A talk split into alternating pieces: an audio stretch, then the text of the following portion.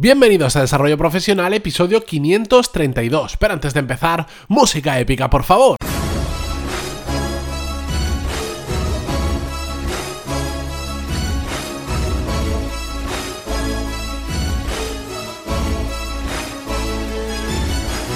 Muy buenos días a todos y bienvenidos un lunes más a Desarrollo Profesional, el podcast donde hablamos sobre todas las técnicas, habilidades, estrategias y trucos necesarios para mejorar cada día en nuestro trabajo. Espero que empecéis la semana descansados, sobre todo con las pilas eh, bien recargadas, porque si el lunes empezamos cansados, mm, todo se hace bastante más cuesta arriba. Si me escucháis además un poquito raro, es que estoy un, poco afónico, no sé por qué, me imagino por esta ola de frío que ha venido hace unos días a España, pero bueno, ya me estoy recuperando y mm, tampoco sé si vosotros lo notáis mucho eh, cuando grabo el episodio, porque bueno, entre el micro, eh, los cascos donde lo escuchéis, donde sea, se pierde bastante, pero yo lo cuento por si me escucháis diferente. Bien, hoy vamos a hablar sobre un tema que Salió de forma indirecta a través de un email que, un oyente me envió, me escribió su caso muy extenso, me contó, hemos estado hablando por email. Es eh, David que desde aquí le envió un saludo y me habló de un término eh, muy, muy que me gustó mucho, que él lo quiso llamar esquizofrenia empresarial. Es decir, la diferencia que hay de muchas empresas entre lo que dice que hacen y lo que hacen realmente. Y bueno, yo quería hoy, eh, para empezar la semana, llevar este tema, sobre todo, a trasladarlo a no tanto a las empresas en sí, que es muy importante, sino a nivel profesional, que es de lo que se trata este podcast. Y esa coherencia entre lo que decimos y lo que hacemos es una de esas cosas que Em, cada día más sale en este podcast que yo digo que son muy obvias.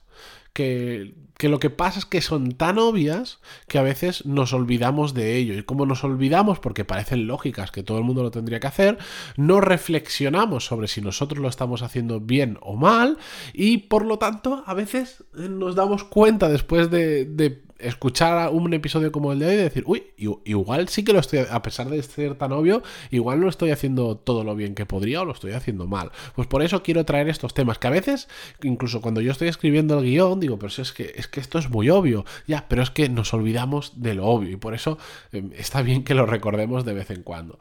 Bien, lo más importante que yo quería traeros sobre este tema es que veamos la relevancia que tiene el ser coherente. Hay tres puntos que yo he querido destacar dentro de todos los que podríamos sacar y después vamos a ver cómo ser coherente, aunque suene muy mm, lógico, pero vamos a verlo. Bueno, el primer punto que quería destacar es que la coherencia genera confianza.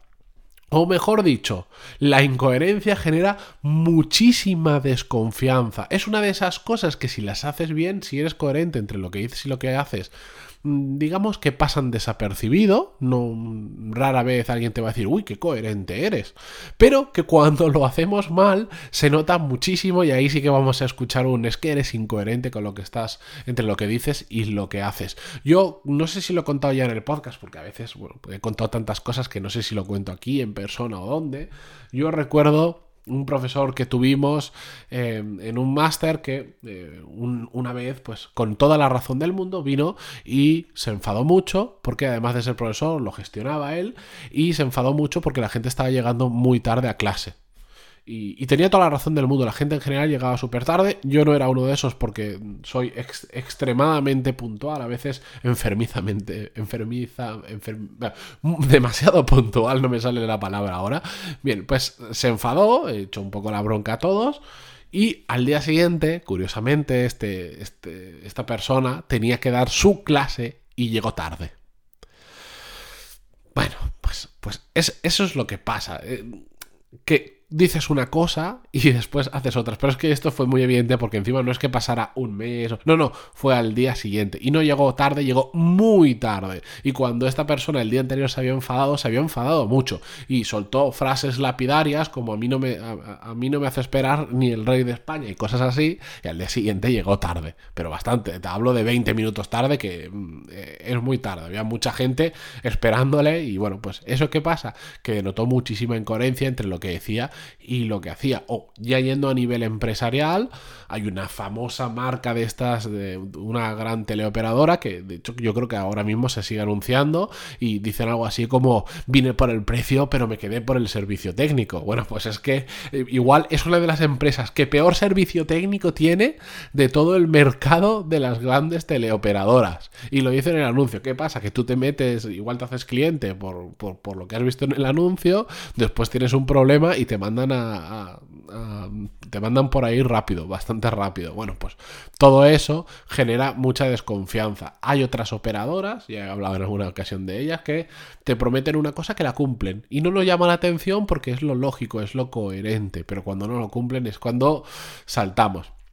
Bien, el segundo punto de la importancia de la coherencia es que resulta muy incómodo vivir en esa incoherencia, sobre todo cuando es una incoherencia nuestra propia, porque no, cuando detectamos que somos incoherentes entre lo que estamos diciendo y lo que estamos haciendo, nos sentimos muy mal con nosotros mismos. O yo por lo menos, y esto ya es muy personal, me siento muy mal cuando digo una cosa, pero hago todo lo contrario. Por eso mm, ya lo he detectado e intento que no pase así.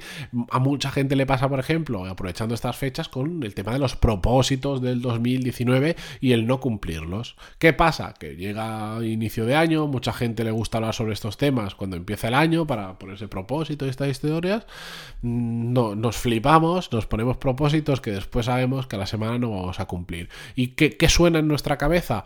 Ah, otro año más que no cumplo mis propósitos. y eso nos hace sentir incómodos, a veces nos, frustra, nos hace sentir que no avanzamos, que no estamos haciendo las cosas bien. Por lo tanto, vivir en la incoherencia es mucho más incómodo que vivir en la coherencia. Y el tercer punto de la importancia de la coherencia es que cuando eres coherente, las cosas tienen un porqué y se pueden razonar. Me va a costar un poquito explicar esto, pero básicamente cuando estamos, hacemos algo y estamos equivocados o lo hacemos mal, al menos si somos coherentes, vamos a poder justificar por qué lo hemos hecho. Aunque sea incorrecto, vamos a decir, yo creía que era esto, yo dije que iba a hacer esto, lo he hecho y está mal. Pero al menos soy coherente con lo que pensaba que era lo correcto. Que no está bien, bueno, lo corregiré y tal. Pero lo malo es hacer algo que está mal y ni siquiera tener una justificación coherente detrás. Y eso a nivel profesional se ve muchísimo. A poco que tengáis relación con proveedores, con clientes, etcétera, etcétera, ves que hay mucha gente que hace las cosas mal y ni siquiera es capaz de argumentar por qué lo ha hecho mal, porque son incoherentes, porque dicen una cosa y hacen la otra, otra contra, que no tiene nada, absolutamente nada que ver. En cambio, a veces, pues todos fallamos, absolutamente todos, pero cuando son personas que te dicen, ah, yo creía que esto era así, lo he hecho así y está mal, bueno, pues oye, vamos a corregirlo, pero al menos es coherente. Él pensaba esto, ha habido un malentendido, ha habido lo que sea, lo ha hecho así, lo cambiamos y ya está. Pero cuando lo hacen mal y directamente no tienen ninguna justificación o te dicen, lo voy a hacer así y lo hacen así, mal. Bien, pues dicho todo esto, viendo estos tres puntos de la importancia de la coherencia, ¿cómo podemos ser coherentes? Es tan simple como hacer lo que decimos. Y si no estamos seguros, no digamos o no hagamos eso, porque no tiene sentido, ¿no? Es preferible a veces mm, cerrar un poco la boca y y no hablar o, simplemente no pasar a la acción en cosas en que no sabemos si es, eso es lo correcto o no es lo correcto, pero sobre todo hacer lo que decimos. Y yo me he apuntado aquí cuatro frases para, digamos, para, para destacar este hecho, pero es que me resulta tan obvio que no sé ni cómo explicarlo. Y me, las he apuntado y os las voy a leer tal cual porque no quiero decirlo mal. No digas en tu empresa que tiene los mejores precios y después cobras cosas ocultas y termina no siendo tan barato como decías inicialmente. Para ser coherente, no digas a los demás que sean puntuales si tú eres el más impuntual. Para ser coherente, no pidas a tu equipo que se actualice constantemente, pero tú no lo haces. Para ser coherente, no pidas a tu equipo que trabaje duro mientras tú no te implicas en un proyecto. ¿Entendéis al punto al que voy, verdad? Sobre todo si lo llevamos al tema de liderazgo, aquí podríamos estar hablando horas y horas de la incoherencia de muchos jefes que piden que sus empleados sean los mejores, que te hablan de captar talento y ellos después son un auténtico desastre. Yo sé que aquí muchos eh, ahora estaréis asintiendo con la cabeza porque os lo, lo veréis todos, todos, todos los días, que piden que sus empleados lleguen pronto y se queden hasta tarde y ellos son los que más tarde llegan y los que antes se van, que piden que sus empleados sean auténticas máquinas que sepan de todo en cualquier momento, pero ellos son los primeros que no saben hacer lo que le piden a los otros, que piden a los empleados implicación y que ellos no son los primeros que no se implican. Y así, mira, ahora me, podría poner a escribir 50 eh, frases de las incoherencias de un mal jefe. Bueno, ¿habéis entendido el concepto? Me imagino que sí. No hagáis aquello que es contrario a lo que habéis dicho hace un rato. Simplemente ser coherente entre lo que decís y lo que hacéis. No sufráis esta esquizofrenia empresarial, como decía David en su email. Yo con esto me despido esta mañana, que volvemos con un nuevo episodio y espero que con la voz un poquito mejor. Así que solo agradeceros vuestras valoraciones de 5 estrellas en iTunes, vuestros me gusta y comentarios en iVoox o donde sea que lo escuchéis. Hasta mañana. Adiós.